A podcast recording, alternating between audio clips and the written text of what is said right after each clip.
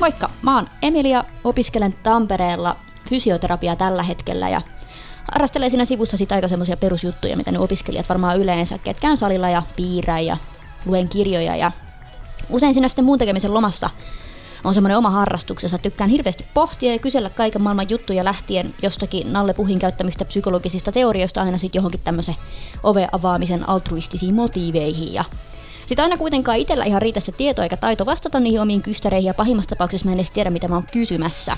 Mutta tässä jaksossa mä saan vähän sitten tentata Mikaelia, että olisiko sillä tommosena Ussa ja Psykan tulevana opena vastauksia näihin mun uskomattomiin kysymyksiin ja pohdintoihinikin. Onko sä valmis? Kyllä, ainakin suurin piirtein. Mehän ei ole mitään kärryä siitä, mitä sä aiot kysyä, mutta tästä lähtee. Mm. No yksi semmoinen, mitä on viime aikoina pohtinut, on tämmöinen, että kun usein sanotaan, että pitäisi olla kavereita semmoisille, kellä ei ole kavereita ja, ja, ja ei saa sitten ketään yksin ja vielä kristillisessä piireissä var, va, varsinkin semmoista oikein painotetaan. Mutta sitten mulla on herännyt semmoinen kysymys, että onko se sitten väärin, jos mä alan hengaa ihmisen kanssa säälistä, sille että ei mua oikeasti nyt varsinaisesti kiinnosta olla sen kanssa. Mm.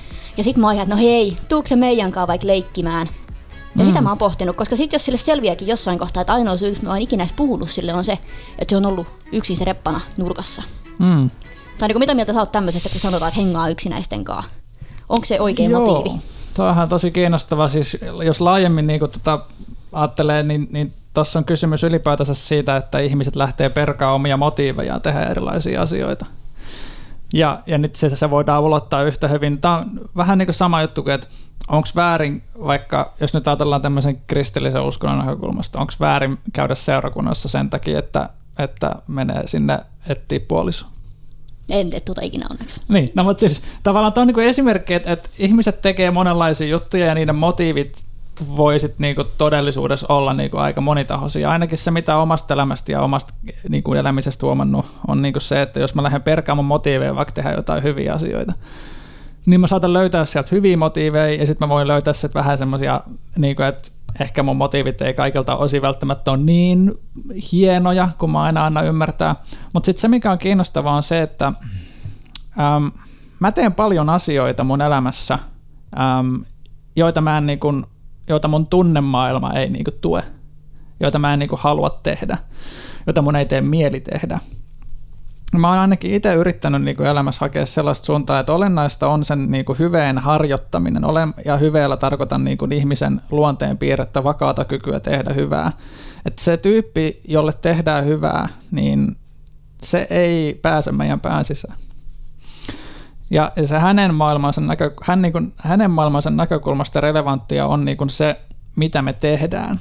Jos me ollaan niin kuin saatu meidän ikään kuin hyveitä kehitettyä niin hyvin, että me pystytään tekemään sitä hyvää tässä tapauksessa olle kaveri sille kaverittomille ja sille reppanalle tyypille, joka ei oikein saa muodostettua niin kuin sosiaalisia suhteita tai kokee siis itsensä reppanaksi, en tarkoita nimitellä, vaan siis puhun myös itsestäni, koska siis mä, mun on vaikea muodostaa sosiaalisia suhteita. Juu, sama pika, mä oon niin. itse se reppana. Mutta jos niin. joku tulee puhua mulle, niin mä vaan täällä yritä. Mä tiedän, että sä hengaat munkaan vaan säälistä. Onko sä tolleen? Oon mä välillä, mä muistan, mä menin ekaan riparitapaamiseen ja siellä sitten tuli iso, että totta kai niiden duuni on se, että ne mm-hmm. tulee sille, että moi mikä sun nimi on, ja mä olin vähän, että älkää yrittäkää, mä tiedän just, että teille maksetaan tästä. Miten ne vastasi siihen? En mä siis sanonut niille, mä vaan katsoin niitä ylimielisesti. Vastasin kohteliasti. Olin kiltti, koska mä tiesin, että se on niiden duuni ja mä leikin mm. mukana. Leikin mukana kyllä loppuun asti.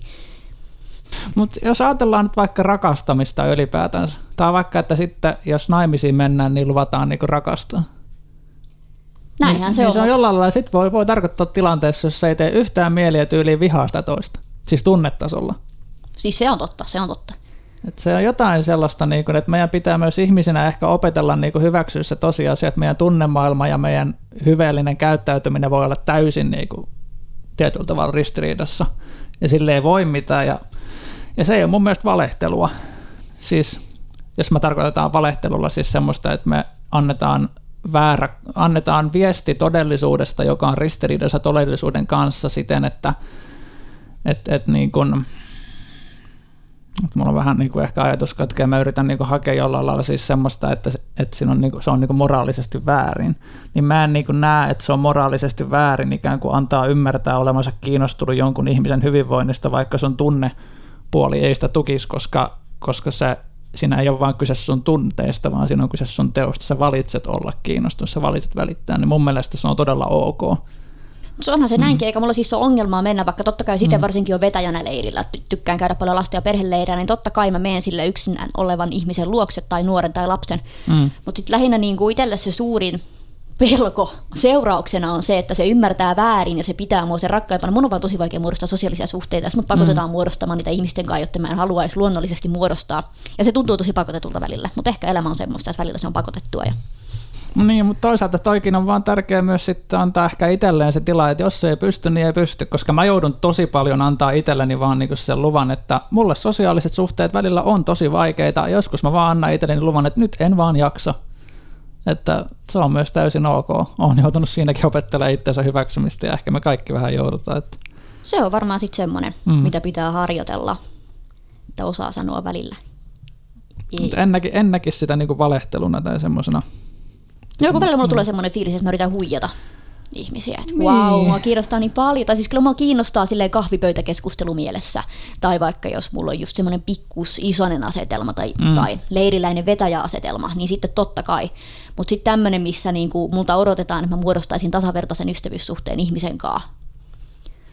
Niin, eikä sitä ystävyyssuhdetta ihan, mutta jotenkin semmoinen niinku kasuaali kiinnostus, ikään kuin hyvän tahtoinen kanssakäyminen miten mä pidän ihmiset siellä kasuaalin kiinnostuksen päässä. Niin, et, Koska sitten usein aivan. se henkilö, joka on niin. ollut aika kauan yksin, niin sitten hän kokee, että vau, ensimmäinen ihminen, joka puhuu mulle, ja sitten se on niinku niin, pallona nilkassa. se ongelma. Ja se lienee väistämätön ongelma, että jos ihmisellä on tosi kova se sisäinen tarvitsevuus, että on ne tarpeet täyttämättä, niin heillähän tietysti on, on niinku sit, tai tulee niinku se, että niinku vähän niinku takertuu helposti. Et sillä ei oikein voi mitään, se on vaan ainakin itse yrittänyt vaan opetella tavallaan pitää siis se, mitä nyt on nuorisotyössä ollut mukana, niin pitää sen tietyn etäisyyden, jos mä koen, että mä en ehkä halua niinku esim. vapaa-ajalle ottaa niinku sen enempää kontaktia. Sähköposti on yksi hyvä. Että jos joku haluaa jollain lailla pitää yhteyttä, niin no, se voi kirjoittaa sähköpostia. Että se on myös yksi tapa vähän niin kuin etäisyyttä. Niin totta, totta. Pitääpäisikö se jotain tuommoista hmm. soveltaa, että saa vähän etäisyyttä, koska mulle ei, niin kuin, ei riitä voimavarat hmm. itsellä. No se on tärkeää miettiä, mitä riittää, mitä ei. Joo, no se varmaan sitten siitä.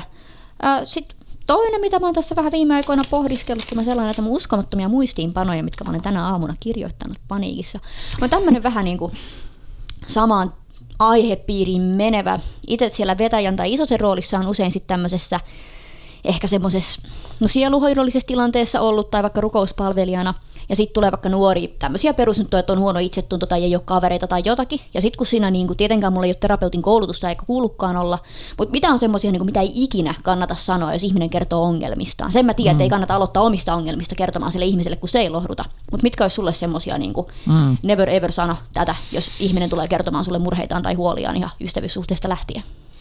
Onpa kiinnostava kysymys, koska siis tota, mä oon itse asiassa just nyt tänään, kun tätä nauhoitellaan tätä podcastia, niin mä oon tuossa menossa, menossa tuossa illalla, illalla käymään yhteen seurakuntaa, koska sieltä kutsuttiin, että, että tulisitko tänne, täällä tarvittaisiin vähän koulutusta, niin kuin, miten toimitaan tämmöisissä haastavissa tilanteissa, kun tulee vaikka mielenterveys, mielenterveyden kanssa painiskeleva nuori tai muuten tulee erikoisia tilanteita, että miten pitää toimia, joten ihan hyvä, että kysyt mä voin vähän samalla jo valmistautua iltaa varten, mutta ehkä ensimmäinen, mikä mulla tuli mieleen, jos on, jos on millään lailla niin semmoista viitettä, että, että ihmisellä on niin mielenterveyden kanssa vaikeaa, niin koskaan ei saa käyttää diagnoosinimekkeitä.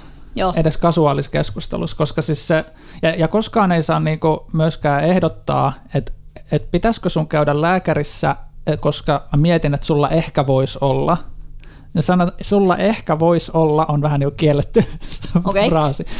Um, eli, eli siis se, se, pointti on, se pointti ei ole vaan se, että ruvetaan diagnosoimaan ihmisiä, vaan se pointti on, siis, ja tämä on siis mun henkilökohtainen niin kuin, näkemys, mitä mä niin kuin, pidän perusteltuna, on se, että ei saa, ei saa käyttää niin kuin, mielellään koko nimikkeitä mi- ollenkaan, koska on niin kuin, pari ongelmaa. Ensimmäinen on niin kuin se, että jos mä esitän, sanon lauseen, että ehkä, voisi, ehkä sulla olisi, ja sitten se nimike, niin se tuottaa ihmiselle semmoisen niin kuin what if, mitä jos ajatuksen. Ja, ja siis jos puhutaan niin kuin esimerkiksi niin kuin pakkoajatuksista, mitä esiintyy tietyissä mielenterveysongelmissa, pakonomaiset ajatuskuviot, tämmöinen katastrofiajattelu, kaikki kuitenkin tulee menemään pieleen, niin tämmöiseen liittyy hyvin tyypillisesti esimerkiksi semmoinen, että ihminen rupeaa miettimään, mitä jos käy näin, mitä jos, jos se ei, niin kuin tapahtuukin noin, ja olisiko mun kuitenkin pitänyt tehdä näin, ja sitten se hakkaa niin kuin päässä se ajatus, se ei päästä irti ja näin. Niin se, että mä yritän välttää luomasta ihmisille tämmöisiä mitä jos juttuja. Että esimerkiksi jos, jos mä, ja mä saatan helposti, jos mä juttelen jonkun nuoren kanssa, hän kertoo mulle, ja mä, mä saatan joskus vaivihkaa esimerkiksi kysyä tiettyjä kysymyksiä, jotka on, perustuu siis se, mitä meillä on opinnoissa niin kuin, ä, psykiatrian puolelta opetettu. Mä saatan kysyä tiettyjä kysymyksiä, jos mä havaitsen, että ehkä tässä voisi olla vähän jotain tänne suuntaan, mä kysyn, että hei, onko sulla ollut tämmöistä, onko sulla ollut tuommoista, ja ne vastaa mulle. Niin tämän perusteella mä saatan sanoa ehkä, että hei, sun olisi ehkä hyvä käydä ää, juttele terveydenhuollon puolella, mutta mä en koskaan sano miksi. Aivan. Muuten kuin, että hei, mä koen niin tämän perusteella, mitä me ollaan juteltu, että ehkä sä, sä voisit itse hyötyä siitä, niin kertot vaan samat asiat, niin kuin mitä oot kertonut mulle. Se on niin kuin yksi juttu, että vältetään niin kuin kaikkea semmoista men, niin kuin oman ammattitaidon ylittämistä. Ähm, Sitten toinen, niin kuin, se alku, jos alkuperäinen kysymys vielä kerrataan, oli, että mitä ei pidä niin, Sä haluat nimenomaan niin, niin. negatiivisia, mitä ei pidä tehdä, kun juttelee niin kuin näin. No sitten um, yksi semmoinen, niin kuin, tästä nyt sanoisi, tavallaan silloin kun puhutaan niin tämmöisestä kristillisestä viitekehyksestä, ja mä nyt tietysti jollain lailla oletan, että, että tämmöiset niin tietyt uskonnolliset periaatteet on sikäli universaaleja, että nämä on varmaan kaikissa, kaikissa uskonnoissa tulee samanlaisia juttuja, niin, niin tavallaan tämä liittyy niin siihen, että, että, että tavallaan se, mitä sanotaan sille ihmiselle tälleen puheella, tai, tai sitten myöskin, jos on tämmöinen niin kuin ikään kuin rukoustilanne, jossa rukoillaan jonkun puolesta, niin miten se rukous niin kuin sanallistetaan, niin yrittää pitää sen jollakin lailla niin kuin realistisena, että et ei niin kuin anna ymmärtää tai jotenkin niin kuin luo toisille epärealistisia kuvia, että, että nyt kaikki tulee ratkeamaan ja, ja niin kuin, että todellakin tulee niin kuin, asiat menee heti hyvin ja näin. Toivoa voi luoda, sitä mä teen paljon ja siihen aina, että uskon, voi sanoa vaikka, että mä, mä uskon, että nämä asiat tulee vielä menee hyvin ja, ja mä uskon, että tässä on paljon toivoa ja, ja sehän on totta, voi sanoa, että tässä on paljon toivoa, tässä on paljon potentiaalia hyvää, näin voi sanoa, mutta sitten vaikka esimerkiksi joku sairaus, niin tota, sä tulet paranemaan, koska niin, Jeesus sanoo niin. Niin, tämmöiset, ja just, just, just myös ehkä, ja sitten niin pieni esimerkki, tämä tulee taas uskonnonharjoituksen puolelta, mutta esimerkiksi jos rukoilla jonkun puolesta, niin välttää kaikkea sellaista niin kuin mitä mä voisin sanoa tälleen uskontotieteilijänä maagiseksi käyttäytymiseksi. Maaginen, maaginen käyttäytyminen voisi olla vaikka tämmöistä, että, että nyt Jeesuksen nimessä sairaus lähde. Niin justiin. Ää, ei, tämä, on, tämä kuuluu vähän niin kuin toisenlaisiin uskontoihin. Et ei me, se ei lähde yhtään mihinkään se sairaus ihan sama paljon kuin me niin kuin käsketään me ollaan ihmisiä, meillä ei ole sellaisia voimia. Um, tuo oli niin toinen. Tuleeko sulle mieleen jotain, mitä sä oot nähnyt? No lähinnä siis ollaan kavereiden kanssa keskusteltu, kun vaikka itse ollaan käyty sieluhoidossa. Mä oon itse käynyt riparilla, kävin esimerkiksi yhdellä meidän isosella. Ja mua siis pelotti, että musta on paha henki sisällä. Se oli se mm. niin mun ongelma. Ja mä menin sille mun isoselle, ja selitin, se siis johtui siitä, että mun puolesta oli rukoillut yksi henkilö, ketä mä olin sitten myöhemmin alkanut ajattelemaan, että hän ei ehkä sitten edustanutkaan kristinuskoa ehkä sillä tavalla kuin mitä mä olin ajatellut. Mm. Ja mun pelotti, että jos tuo ihminen onkin vähän niin kuin jo siirtynyt eri uskonnon piiriin, että voiko hänen rukouksestaan sitten siirtyä muuhun jotain niin kuin pahaa eräällä tapaa. Ja sitten se isonen, se tiesi tämän henkilön kanssa, mä puhuin, ja sitten se oli vaan sille, joo, sekin on kyllä miettinyt, että se on kyllä varmaan paha tyyppi, ja se on niinku tämmöinen susilampaiden vaatteissa, ja se ei niinku mm, jeesannut siinä tilanteessa joo. hirveästi yhtään. Ja sitten kun mä menin taas vetäjälle tästä sanomaan, niin se oli silleen, että hei, sun pitää varmaan rukoilla ja vähän pohtia tätä asiaa. Ja sekään ei auttanut hirveästi siinä tilanteessa, koska se oli se, mm. mitä sä olit tehnyt jo puoli vuotta siinä kohtaa. Niin ne on ollut ehkä semmoisia. Sitten toinen on, mitä just kaverin kanssa juteltiin, niin, no tuo mitä sä sanoitkin, tuo turhan positiivismin luominen tai semmoinen, semmoinen, semmoinen, että kaikki muuttuu kyllä pian ja, ja, ja rukoilet vaan ja luet raamattua. Ehkä semmoinen niinku mm. niinku syyllistäminen siitä, että nyt sä et lue tarpeeksi raamattua vaikka niinku kristillisessä viitteissä, mikä usein tulee vastaan, kun itsellä oli vaikka vaikeita lukiossa, oli kouluväsymystä ja muuta. Niin sitten oli vaan, että no se ei lue raamattua, ole lähellä Jumalaa, niin kyllä se siitä. Mutta sitten mä en tiedä, kuinka noi sanotaan hienosti psykologian kielellä, mitä siinä mm. on tehty mulle, kun mulle on sanottu tommosia asioita, mitkä ei ole jeesannut yhtään.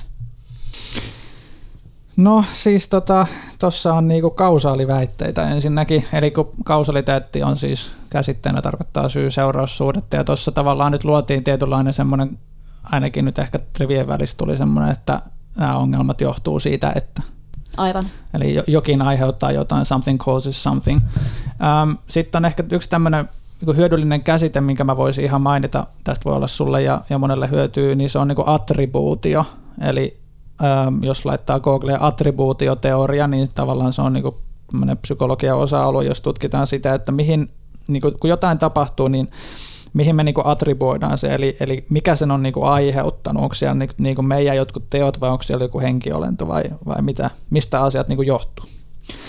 Ja mä oon itse niinku ehkä huomannut semmoisen niinku ison jutun, mitä mä oon niinku pikkuhiljaa oppinut niinku varomaan ja myöskin niinku ehkä auttaa ihmisiä, jotka on kästä kärsinyt, niin pääsee siitä yli, että et jos ihminen niinku on elänyt tosi paljon semmoisten niinku kausaaliväitteiden maailmassa, jossa attribuoidaan erilaisia tapahtumia esimerkiksi yliluonnollisiin toimijoihin, niin kuin vaikka johonkin henkiin tyyliin, että jotain ikävää tapahtuu, niin ihminen tekee attribuution, että se johtuu siitä, että joku henki tekee jotain, tai sitten joku tyyppi on ollut vaikka niin kuin tälleen paha, ja sitten on tietysti, niin kuin ollut siinä rukoustilanteessa, ja sitten tulee pelko, että onkohan muhun tarttunut jotain, niin, niin tässä niin just tuodaan niin tämmöisiä vähän niin kausaaliväitteitä, ja sitten tämmöisiä vähän ongelmallisia attribuutioita, tämmöisille niin kuin käytännössä tuntemuksille, ilmiöille, pohdinnoille, mitä niin kuin on, on niin kuin kokenut.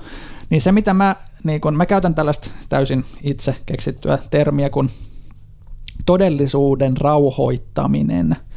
Eli mä pyrin hyvin pal- paljon niin kuin siihen, että mä yritän niin kuin rauhoittaa sen todellisuuden, että hei, et, niin kuin, ei ole mitään hätää, että täällä niin kuin pirut pompi ikkunan takaa ja niin kuin, ne ei hyppää niin kuin, ihmisestä jotenkin toiseen ja ja myöskin, että et, et sulle ei, niinku, ei sussa ole niinku jotain niinku vikaa sen, sen takia, että sä koet jotain.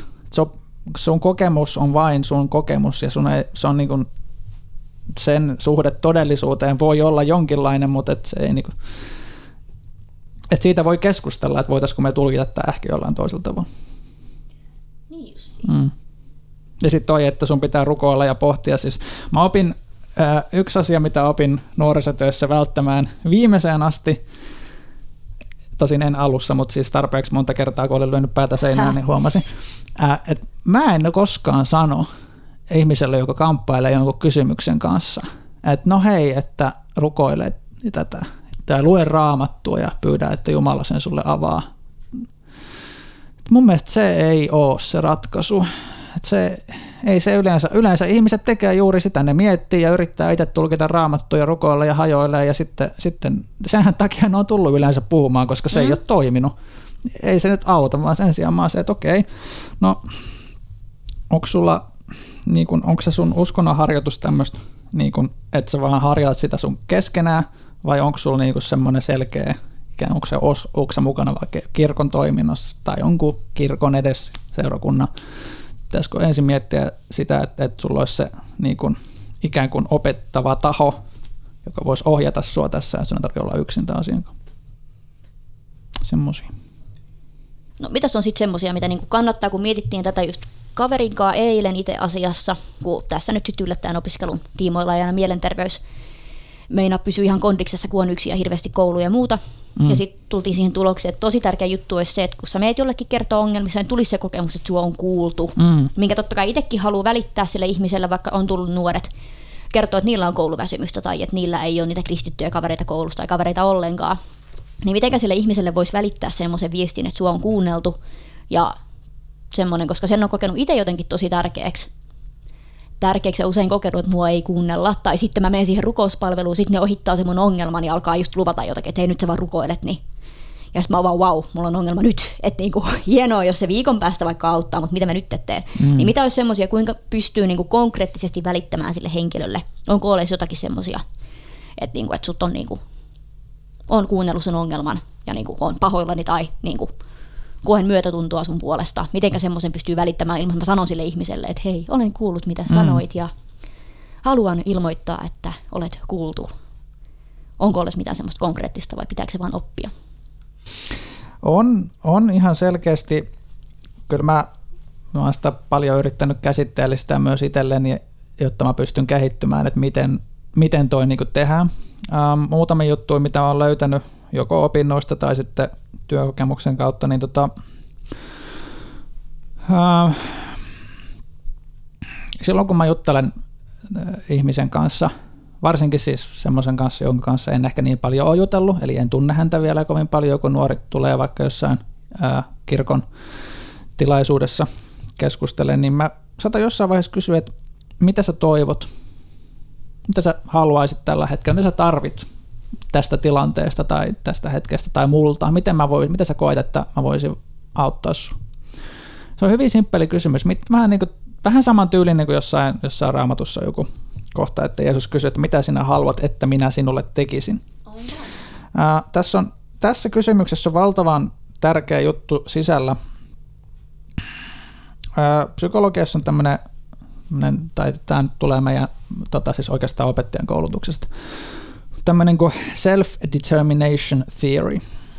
Ja, ja se käsittelee niin kuin tavallaan sitä, että et ihmisen mielenterveyden ja hyvinvoinnin kannalta on hyvin tärkeää se, että ihminen kokee olevansa jollain lailla kontrollissa omasta elämästä ja omasta tulevaisuudestaan. Ja, ja myöskin, että hänelle annetaan sellainen tietynlainen autonomia niin kuin päättää omista asioistaan niin, että joku muu ei oleta hänen puolestaan, mikä hänelle on parasta ja mitä hänen kuuluu tehdä, vaan tavallaan se autonomian vahvistaminen on hirveän olennainen osa niin kuin mielenterveyttä ja vastaavasti autonomian ja rikkominen ja sen ylikäveleminen on tosi vahingollista mielenterveydelle.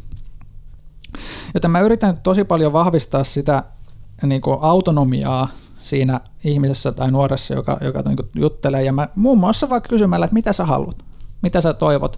Ja, ja sitten voi, mä voin kysyä myös tämmöisen kysymyksen, että, ähm, että toivot sä, että me käydään tätä läpi ja että mä kuuntelen sua, vai haluat sä, että mä esitän sulle ratkaisuja?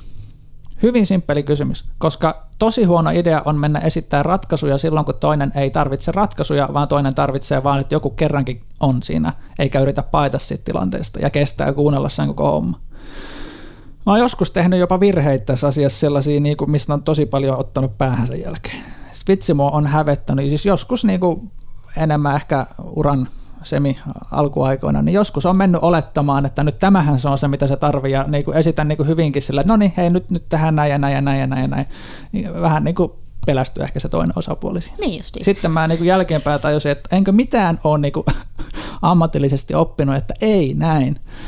Näistä oppii. Eli tosiaan se autonomian kunnioittaminen. Sitten pari muuta vinkkiä, millä voi niin kuin tuoda sen, että Tom, mitä sä kysyit siitä kuulluksi tulemisen kokemuksesta. Um,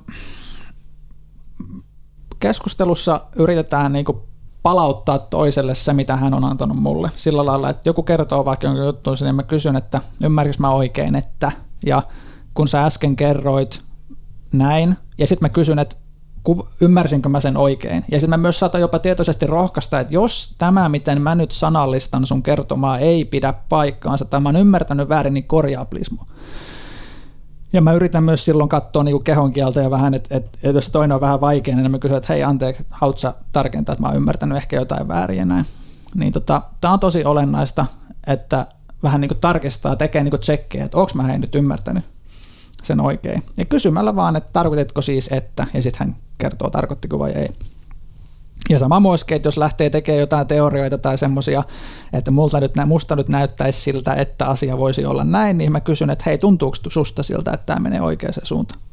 Ja, ja, ja viimeinen on sitten tämmöinen ihan niin kuin, äm, luo kiireettömyyden tunnun niin paljon kuin se nyt voi tuoda, mutta niin kuin oma kehonkieli, rentoutuminen siinä tilanteessa ottaa semmoisen. Mä kerran sain yhdeltä nuorelta niin palautteen, että sunkaan oli tosi ihana jutella, kun sä rötkötit siinä tuolilla. Mä olin, ja mä olin tietoisesti myös silleen, niin että mä olin ottanut semmoisen rennon asennon, että mä osoitan hänelle, että hei, mulla ei, mä en halua paita tästä tilanteesta. Muutamia tämmöisiä. Tuleeko sulle mieleen jotain? No tuo oli aika, aika semmoinen vastas kyllä kyssäri hyvin, hyvin että tota, vähän semmoista niin konkretiaa, mitä pystyy tekemään, että sillä toisella olisi parempi olo. Mm. Kun mullekin vaikka mä oon käynyt semmoisen, oli todella lyhyt rukouspalvelukoulutus, niin siinä vaan sanottiin, se oli siis rukouspalvelu, ei sielunhoitoa, niin siinä oli vaan silleen, että joo, jos se nuori tai kuka ikinä tuleekaan alkaa kertomaan sulle pitkää storia, niin yritä tarttua johonkin ja rukoilla nopeasti, että saadaan seuraava ihminen siihen. Niin siitä tuli vähän semmoinen, että mm-hmm. kiva. Tai niin kuin. Toi on vähän, mä en tiedä mitä, mä vähän, vähän jännä neuvo ehkä. Mun mielestä se oli vähän jännä, kun mm. siinä jäi just semmoinen fiilis, niin kuin, että ottaa liukuhinnalta jengiä sisään, minkä siis joo, periaatteessa jos on vähän rukouspalveluita ja halutaan mahdollisimman paljon, mutta ei se nyt auta tuossa, se määrä nyt ei ehkä niin korvaa laatua mm. sit kyllä missään, missään tilanteessa. Tietysti riippuu vähän, että niin tietysti jos, jos se nyt selkeästi, niin ehkä, ehkä mä sen vaan mainitte, että siis jos ajatellaan, niin kuin, no tämä nyt tulee terapiatyöskentelyssä, jota siis en tee, mutta mm. koska koulutus ei riitä, mutta siis että tavallaan kun terapiatyöskentelyssä yksi tärkeä ammatillisuuden osa-alue on kyllä myös se, että osaa hallita aikaa ja osaa asettaa mm. rajat sille, että kuinka se toinen tai ikään kuin se lainausmerkissä asiakas käyttää sitä aikaa. Tuossa on kyllä se tosiasia, että kyllä se on myös niin, että joskus ihminen käyttää aikaa sellaisella tavalla, että se ei niinku toimi, että sitten pitää mm. niinku rajata, että hei, nyt keskitytään tähän, meillä on nyt vaikka 10 minuuttia aikaa tässä, miten sä haluaisit käyttää tätä. Joskus se voi olla perusteltu, hyvinkin perusteltua ja tärkeää, ja, mutta sitten ehkä, niin, vähän, vähän jännä viva vaan ehkä tuosta muotoilusta, tuosta minkä lainasit. Niin. Joo, se oli kyllä semmoinen, mikä jäi vähän mieleen semmoisena, että mm-hmm. Että, ja sitten se häiritti itseäkin myöhemmin, kun meni itse rukouspalveluun, niin sitten mä olin silleen, että okei, ne tekee varmaan sitten samalla tyylillä. Ja sitten mulla on aina ollut semmoinen niin nopeasti sisään mahdollisimman nopeasti ulos mm, niin, aivan. tyylillä. Kyllä. Joo, kyllä se kiirettömyys olisi varmaan semmoinen, mikä itsellä olisi aika tärkeää, että sillä ihmisellä ei ole kiire päästä musta eroon niin hirveän nopeasti. Joo, sitten aivan toiseen. Tämmöinen, mm-hmm. mitä mä oon pitkään pohtinut, ja sähän tästä alkukirkosta tiedät vähän. Mä oon pohtinut mm-hmm. tätä, että kun mä menen tämmöiseen messuun, missä siis lauletaan tiettyjä osioita, mistä se laulaminen tulee, tai niinku, kenen idea oli se, että no psalmien laulamisen mä ymmärrän vielä, mm. mutta sitten tämmöiset vaikka liturgiset osuudet, missä pitää ylentää sydämet ja toivotetaan Herran rauhaa, niin mm. minkä takia ne lauletaan? Onko Pietari laulanut aikoinaan tai Paavali, onko se juutalainen perinne, mistä se tulee? Ahaa, toihan on hyvä kysymys. No, nyt täytyy heti sanoa semmoinen yksi tärkeä juttu, mitä akateeminen koulutus missä mitä meille yritetään päähän takoa, se, että tie, yrittäkää tietää, mitä te ette tiedä. Että et, mun osaaminen ei siis välttämättä nyt riitä Okay. Mä oon uskototieteilijä. Mä en ole niin kirkkohistorioitsija ja sitten toi on niin, niin spesifi kysymys. Yleisellä tasolla tiedän siis vaan sen, että no, meillä on tavallaan siis taustalla juutalainen temppelipalvelus, johon mm. olennaisesti liittyy, liittyy musiikki hyvin voimakkaasti. Niin, Visuaalisuus, niin musiikki, Joo. kaikki hyvin tar- niin selkeä liturgia. Eli tavallaan se on todennäköisesti aika suoraan niin kuin otettu siihen varhaisen kirkon Jumalan palveluselämään. Jonkin verran on säilynyt näitä hyvin, hyvin varhaisia liturgioita, jotka muistuttaa aika paljon sitten myös semmoisia mm, niin nykyisiä, vähän ehkä korkeakirkollisempia liturgiamuotoja, mutta äh, se, että tarkemmin niin kuin mistä yksittäiset elementit, tai tämä just, että, että asiat niin kuin tällä lauletaan, niin tota, mä nostan kädet pystyyn, mä en tiedä tarpeeksi tästä no, pitää jatkaa selvittämistä jostain toisesta lähteestä. Mitäs muuta täältä löytyisi, jos sä osaisit vastata? Mm. Hmm. Hmm. No yksi semmoinen, mitä on pohtinut, mikä sitten löytyy, nuorisotyöstä tullut paljon vastaan tämmöiset kuin kristilliset armolahjat, mitä löytyy ihan uudestakin testamentista, eikä siinä mitään siellä mainita, että olisi kielellä puhumista löytyisi profetoimista, mutta sitten kun välillä musta tuntuu, että kaikesta tehdään armolahjoja, että yli mun kaveri tuli selittää, että hänelle oltiin ilmoitettu, että hänellä on piirtämisen armolahja. Mm. Ja mä olin, että vau, kun välillä tuntuu, että siellä on niinku porukalla suunnilleen sienestämisen armolahjaa.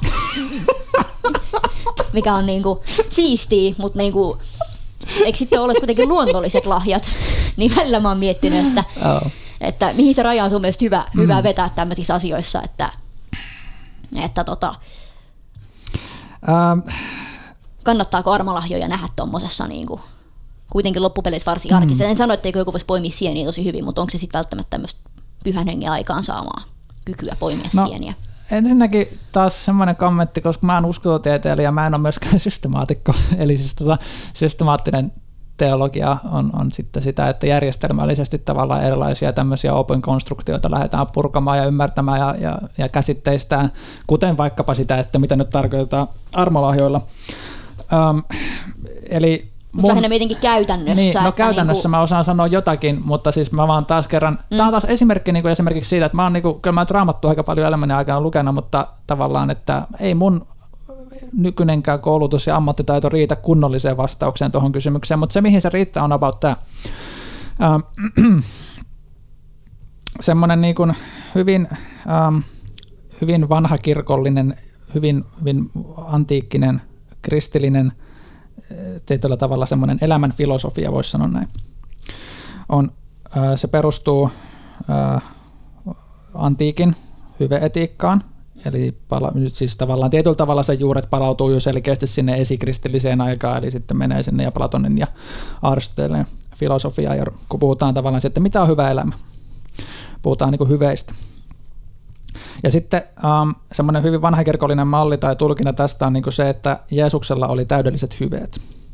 Ja um, kristillinen, kristillisen elämän niin kuin täydellistyminen on sitä, että tavallaan kasvetaan Kristuksen kaltaisuuteen ja ruvetaan sitten, ja harjoitetaan myös tavallaan sitä hyveellistä elämää niin, että se oma elämä ja oma minuus ja sielu ja kaikki minussa voisi enemmän, enemmän ja enemmän saavuttaa ykseyden Kristuksen kanssa. No nyt sitten tämä ykseys, niin jos sitä ykseyttä niin kuin ajatellaan niin kuin siitä näkökulmasta, että, että tavallaan perinteinen kristillinen ymmärrys, että ihminen on luotu Jumalan yhteyteen, elämään Jumalan yhteydessä, niin siihen kuuluu monta eri osa-aluetta ja monta eri tapaa toteuttaa sitä ää, niin kuin ihmisten palvelemista ää, Jumalan yhteydessä. Ja se ikään kuin pyhän hengen toiminta ei minun mielestä ole kovin fiksua tulkita jotenkin erillisenä osiona tai slottina, äm, niin että tavallaan tässä on tämä meidän luonnollinen ihmisyys ja luonnollinen elämä ja sitten on tämmöinen niin extra boosti, että on tämmöisiä niin erikoisia niin pyhähengen juttuja, vaan että enemmänkin siinä on niin lähtökohtaisesti kyse siitä, että ää, ihminen on yksi, äm, ja, ja tavallaan jos ihminen elää pyhähengen yhteydessä, niin hän pikkuhiljaa edistyy enemmän todelliseksi ihmiseksi sellaiseksi kuin Jeesus oli. Ja se tarkoittaa joillekin sitten eri asioita, joillekin se voi tarkoittaa niin kuin sitä, että hän tekee erityisen hyvin jotain tiettyä palvelemisen osa-aluetta. Oli se sitten nyt niin kuin vaikka, en minä tiedä, äh, ihmisten palveleminen niin kuin kuuntelemalla tai rukoilemalla tai auttamalla tai siivoamalla tai whatever, mutta että mä itse liputan sen puolesta, että sen ei tarvitse tehdä mitään kovin eeppistä tai erityistä yliluonnollista. Niin kuin, ihmisellä on erilaisia lahjoja ja moni ikään kuin pyhän hengen toiminta ei välttämättä näytä siltä. Se ei näytä kovin yliluonnolliselta ja ihmeelliseltä, se näyttää ihmisyydeltä. Tämä on about semmoinen, mistä, mistä mä niinku osaisin sitä lähestyä. Mutta sun kanssa kysyä toi kysymys kyllä joltain ehkä, joka on enemmän perehtynyt. Tämä on ihan kiinnostava kysymys siis, mutta ton enempää mä en osaa sanoa. Onko sulla jotain omia mietteitä tuohon? No tämä on just niin kuin, koska tai itse kun tuolla kansanlähetyksellä tapaa käydä, niin siellä sitten törmää usein tämmöiset kaikesta, tai no sekin on ihan ihmisestä riippuvaa, riippuvaa mutta joskus just miettinyt, että tarviiko sitä sitten just niinku erotella, että niinku, mä ymmärrän, että siinäkin on varmaan yritetty sitten, kun mun kaveri iloitsi tästä, että hänellä olisi tämmöinen piirtämisen armolahja, mä ymmärrän, mm. että häntä on yritetty varmasti piristää tällä, että vau, mutta niinku, miksei ole vaan sit suoraan sanottu, että vau, sä piirrät hyvin. Tai niinku, että niin. onhan sekin niinku, lahja Jumalalta, ei sen tarvi välttis olla niinku, tämmöinen armolahja. Niin, se on tavallaan sitä sanottamista miten se halutaan sanottaa siinä. Mm. Joo, joo. No sitten yksi tämmöinen, mitä mä mietin, en mä tiedä osaako tähänkään vastata, mutta etsikkoaika. Mm. Kun sitä aina puhutaan, että niitä on kaksi tai kolme elämän aikana. Oi ja kauhean. Näitä, tiedätkö, tämmöisiä, ja sit sun toivo on menetetty, josta sen kolmannen Oota, mokaat. Oota, hörpyn kahvia, että mä jaksan. No, varmasti lämmintä vielä tämän jälkeen. Niin, tota, kauhean oikeasti. Onko tota vieläkin noita? Mulle on tätä selitetty, että olisi niinku kaksi tai kolme etsikkoaikaa suunnilleen elämän aikana. Hyi.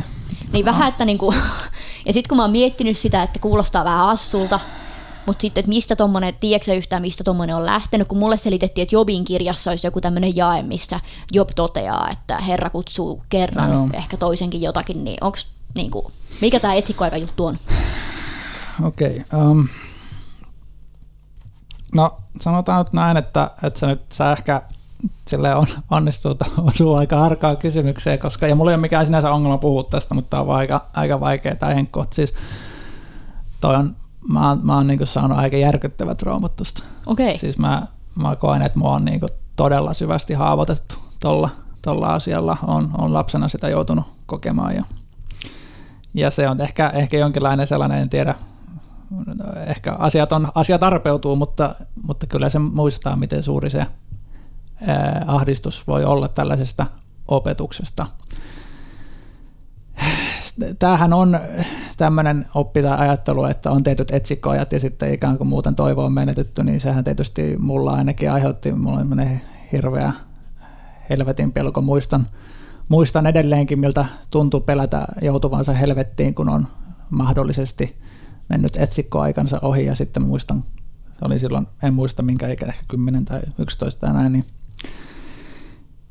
kysyin, niin kuin, että, että voinko mä vielä pelastua, niin sitten vastaus oli jotakin, että no ehkä, että pyydä Jeesukselta tai jotain, mä, että no, niin kuin, niin. sit, sit, se on niin kuin, niin kuin äärimmäisen traumaattinen mm. kokemus ja, ja luulen, että en ole traumiini kanssa yksin, että eiköhän tälläkin opilla ole, ole hyvin, hyvinkin surullisen monia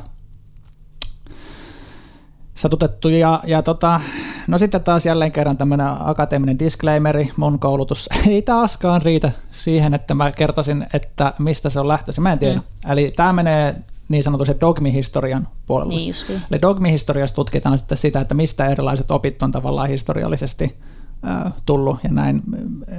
että se on niin enemmänkin tämmöinen vähän niin kristillinen versio aatehistoriasta tämä dogmihistoria. Mä en tiedä, ei mitään kärrykää. Niin sitä ehkä just mietin, niin. kun se niinku selkeästi, kun mä oon miettinyt tota, että aika hirveätä sanoa jollekin Joo. ihmiselle, että nyt kandee tarttua koukkuun, se voi olla vuoden päästä mennyttä, jos sun etsikkoaikas niin. menee umpeen. Ja... Voit kuolla tuossa, kun kävelet tuossa yli tänään, kun lähdet seurakunnasta, niin se, että nyt ota Jeesusta vastaan, niin tota, niin, auto niin. voi ajaa sun yli tuossa. Ja mullakin äiti oli kerran sellaisessa tilanteessa, mm. missä tota, just oli kuunnellut keskustelua sivussa, missä oli, mm. se oli tämmöinen niin kuin matalan kynnyksen kahvilatoiminta, missä pystyi mm-hmm. tulemaan ja sitten sulle juteltiin hengellisistä asioista. Niin sitten siinä oli justiin tämmöinen vähän niin kuin vaikuttanut elämän laitapuolen kulkija ihmiseltä. Mm-hmm. Ja sitten se oli tullut siihen kahville ja sitten siihen tuli heti evankelioimaan joku innokas sielu. Ja sitten tota, tota, tota, se oli vähän niin kuin lähössä sitten tämä laitapuolen kulkija tästä pois silleen, niin kuin, että, että, niin kuin, että en halua. Niin sitten mm. oli vaan niin kuin perään vielä, että sä saat joutua helvettiin, että mietin nyt, että niin kuin, kannattaa tehdä nyt tuo valinta. Niin ylipäänsä mietin, että toikin on varmaan semmoinen, mitä ei välttämättä skandee hirveästi niin kuin, silleen, jakaa suurena tietona eteenpäin. Siis toi on, mun pitäisi joskus kirjoittaa, mulla on tässä nyt ollut siis pitkään jo kaikenlaista, pitäisi kirjoittaa artikkeleita ja mulla on niin siljuna luonnosta venaamassa, että mä rupean kirjoittaa ja laittaa nyt blogiin, mutta siis kun tässä tavallaan on se, tässä on niin monta ongelma on no ensinnäkin siis tavallaan klassisen kristillisen teologian kannalta niin pitkälle kuin minä sitä ymmärrän. Mm. Jälleen en ole systemaatikko, mistä minä nyt teidän asioista, mutta käsittääkseni se on ihan huuhaata. Okay. Mutta sitten jos joku teologi nyt kuuntelee ja huomaa, että mä en taas tiedä mistä puhun, niin laita palautetta, niin kyllä mä haluan oppia, ei siinä mitään. Mm. Mutta siis mun käsittääkseni se on aika pitkälti tämmöistä enemmän tai vähemmän modernia huuhaata. Okay. Mutta siis toihan on hirveän niin jollain lailla, sitä on niin hyvin tietyllä tavalla fatalistinen ajattelutapa. Eli siis fatalismilla tarkoitetaan tämmöistä kohtalonomaista, kohtalon uskoa. Joissakin uskonnoissa fatalismilla voi olla hyvinkin iso rooli, jossa ikään kuin ihminen on enemmänkin tämmöisten kosmisten voimien riepoteltava, että mä en nyt voi mun kohtalolle mitään, että mun kohtalo nyt vaan on, niin kuin, että mulle nyt tapahtuu näin. Niin kuin Oidipus-tyyppinen.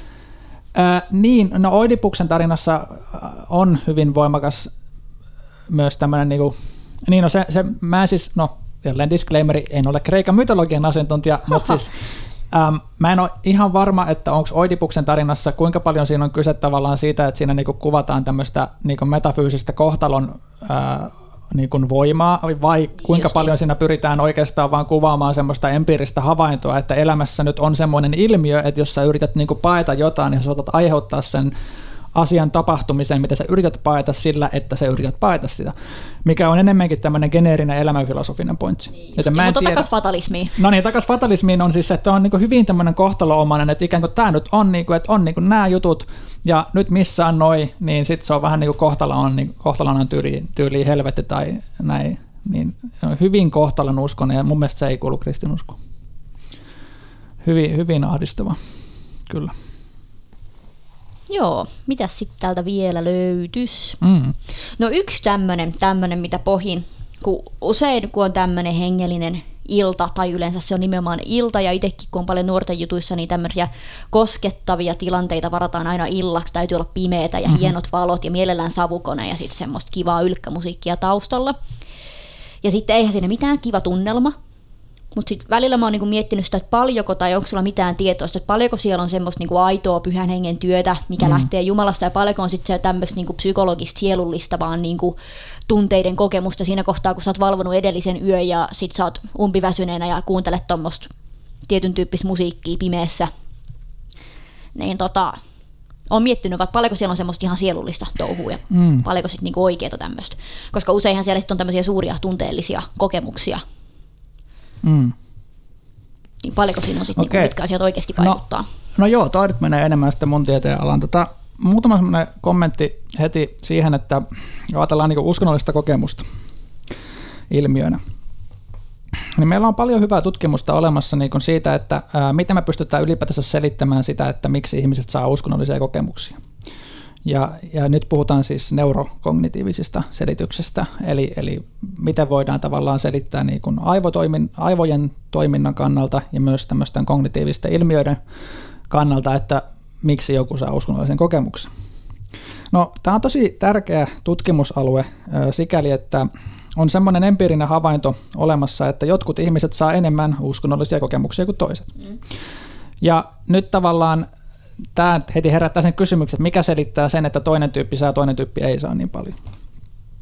Niin se tutkimus, mitä on tehty, niin muutamia kiinnostavia havaintoja on todellakin löydetty niin kuin esimerkiksi äh, niin kuin siitä, että ähm, sanotaanko nyt tälleen hyvin karkeasti, karkea ilmaisu, neurokognitiiviselta rakenteeltaan tietynlaiset ihmiset saavat, toisenlaisia, äh, saavat enemmän uskonnollisia kokemuksia ja todennäköisemmin kuin toiset. Joidenkin ihmisten aivot yksinkertaisesti vaan on sellaisia, ja sehän ei ole myöskään mikään uskontospesifi juttu, että ihan sama mikä sen tyypin uskonto on, niin todennäköisyys, että saa kokemuksia, on tietyn tyyppisillä ihmisillä selkeästi korkeampi. Kiinnostavia havaintoja yhtä lailla voi olla esimerkiksi se, että yksi semmoinen artikkeli, mitä mun on pitkään jo pitänyt lukea, mikä on tosi kiinnostava, jossa oli jotakin niin kuin siitä, että tietynlainen kognitiivinen kyky hahmottaa to- todellisuudessa säännönmukaisuuksia, ennustaa uskonnollisuutta, ja sitten se oli niin kuin eri puolilta maailmaa, yli USAsta ja jostain Afganistanista tehty sitä tutkimusta. Eli tavallaan nämä ihmiset, ihmisten yksilölliset kognitiiviset kyvyt, yksilöllinen neurologinen rakenne, niin sillä on selkeä tutkimuksellisesti todistettava vaikutus siihen, että tuleeko niitä kokemuksia vai eikö niitä tule. No nyt tämä tarkoittaa nyt siis sitä, että jokaisella ihmisellä on ikään kuin yksilöllinen alttius myös ää, saada uskonnollisia kokemuksia, jolloin nämä, kun ihminen altistetaan semmoiselle ympäristölle, joka on niin kuin, jossa on semmoisia tiettyjä elementtejä, niin kuin vaikka ehkä nyt laajasti voitaisiin puhua ää, suggestiivisista elementeistä, nyt ei ehkä selittää, mikä on suggestio, mutta se voi googlettaa. Ähm, niin kun puhutaan sitten valoista, äänistä, erilaisista pumppaavasta musiikista, myös kellonajasta, että nyt kun on ilta, ihminen on vähän väsyneempi, vähän alttiimpi suggestiolle, niin kyllä se on ihan selvää, että tietyt ihmiset on neurokognitiiviselta rakenteeltaan sellaisia, että se voi sitten johtaa myös semmoisiin uskonnollisiin kokemuksiin paljon todennäköisemmin tämmöisissä tietyissä olosuhteissa, että ihmisillä on tämä yksilöllinen rakenne, joka sitten ikään kuin selittää aika paljon sitä niin kuin vaihtelua, että, että tuleeko niitä kokemuksia vai ei. No nyt sitten ää, tätähän on pyritty ratkaisemaan, tätä ongelmaa hengellisessä toiminnassa. Yksi erittäin hyvä ää, esimerkki on, tota, mulla on tota, itse asiassa äh, suosittelen kaikille, ellei ole kuunnelleet, niin tota, mulla täältä podcastien arkistosta löytyy semmoinen jakso, jossa on Tampereen helluntaiseurakunnan äh, johtava nuorisopastori Jake Lindqvist mulla haastattelussa. Itse asiassa siinä jaksossa juuri on niinku tuotu esimerkkejä äh, siitä, että miten esimerkiksi Tampereen helluntaiseurakunnassa on pyritty ottamaan huomioon tämä tutkimuksellinen tieto ja, ja, ja rakentamaan toimintaa niin, että, että ei niinku ikään kuin tietoisesti vedetä tietyistä naruista, jolloin niitä kokemuksia saadaan. Ja yksi, mitä, mitä siellä Tampereen helluntai-seurakunnan toiminnassa ja erityisesti niin kuin leiritoiminnassa huomioitu on, on se, että ei myöhään illalla hengellisesti pumppaavia tilanteita. Mm. Hyvin yksinkertainen ratkaisu, millä voidaan niin kuin just ottaa huomioon niin kuin näitä mielen analasuuksia. Eli Mä tietenkään en voi sanoa siihen, että mikä sitten tavallaan, että kuinka paljon siellä on joukossa sitten, jos nyt tavallaan kristillisestä viitekehyksestä käsin ajatellaan, niin siihen kuuluu tietysti se ajatus, että, että, että Jumala on olemassa ja tekee kivoja asioita, niin tietysti mahdotonhan se on sanoa, että kuinka paljon siellä joukossa on sitten lainausmerkeissä aitoa. Jollain lailla myös ajattelen, että se niin kuin, mahdotonhan sitä erottaa. Jumala on, jos uskotaan, että Jumala on ihmisen luonut tämmöiseksi, että meillä on tämmöisiä kognitiivisia ominaisuuksia, niin se hänen toimintansa on yhteensopiva sen kanssa. tuskinpa sitä voidaan viipaloida sieltä, mutta mun mielestä on tärkeää, että vaan vältetään niinku sitä, sitä sellaista uskonnon harjoitusta, josta tutkimuksellisesti tiedetään, että se itsessään harjoitettuna aktina aiheuttaa tietynlaisia sugestiivisia tai uskonnollisia kokemuksia. Näin, mitäs mietteitä sulla on tästä? No kun itse on aina, tai siis silloin nuorempana varsinkin, kun oli tämmöisissä tilaisuuksissa, missä nyt on sit ollut, että kaverit itki ympärillä. Mä ajattelin vaan touko, että mä olin jo kova pyhälle mm. hengelle ja mä olin vaan, sinähän yritäs meikä ja itkeä. ja se on yleinen vitsi vieläkin pari mun kaverin kanssa, että mua ei saada itkemään niin kuin millään rukouksella. Mm-hmm. Ikinä. Niistä mä olin aina silleen, että no jaa, meikä oli liian kovaksi keitetty tämmöiseen pelleilyyn, että ja muistan, että joskus on yrittänyt vä- väen väkisin vääntää semmoista itkua, koska tämä nyt vaan kuuluu tähän tilanteeseen mm. tyylillä. Mutta sitten just kun alkoi tajumaan sitä, että siellä on aika paljon sit lopuksi, lopulta tämmöistä ihan niinku, niinku että ei se välttämättä tosi pyhä henki, joka siellä itkettää sitä porukkaa, että se voi olla mm. ihan vaan se väsymystila ja semmoinen niinku muukin. Niin se oli toisaalta ihan helpottavaakin tietää, että, että niin, eikä siinä ole mitään vikaa, saahan sitä niin. itkeä. Mun mielestä se Ja onhan se tosi vapauttava ilmasta. fiilis, niin. ja kaverit oli usein, on, ne niin. hienoja ja hyviä kokemuksia, että eihän se mm. todellakaan ollut semmoista, niinku, semmoista semmoista, mutta ehkä se oli itselle helpottavaa, että ok, että ei mun tarvi itkeä, tai niinku, että ok, että ehkä mun aivot on sitten semmoisia, että mä en helposti saa, mm. saa jos on kerran aivojen rakenteesta kiinni. kiinni Mulla on siis sama. Joo. Et mä, mä jotenkin niinku, mullakin aivojen rakenne taitaa olla vähän semmoinen, että mä en ole altis kokemuksille. Mutta mm. sit mä vaan yritän jotenkin sillä, että no hei, että jos joku toinen saa kokemuksia, niin en mä nyt mene, että sinne niinku niin. jotenkin... niinku, itse asiassa. Että tuo on muuten suggestion, come on, hei, op, niinku. ei, siis mä, Lankesit mä, niin, mä yritän kunnioittaa jotenkin, että hei, että okei, saa itkeä, saa kokea, saa tuntea, enkä mä nyt mene arvioimaan, että mm, onkohan mm. tämä nyt tieteellisesti selitettävissä, että hei, come on, että jos sulla on hyvä olla, nauti siitä.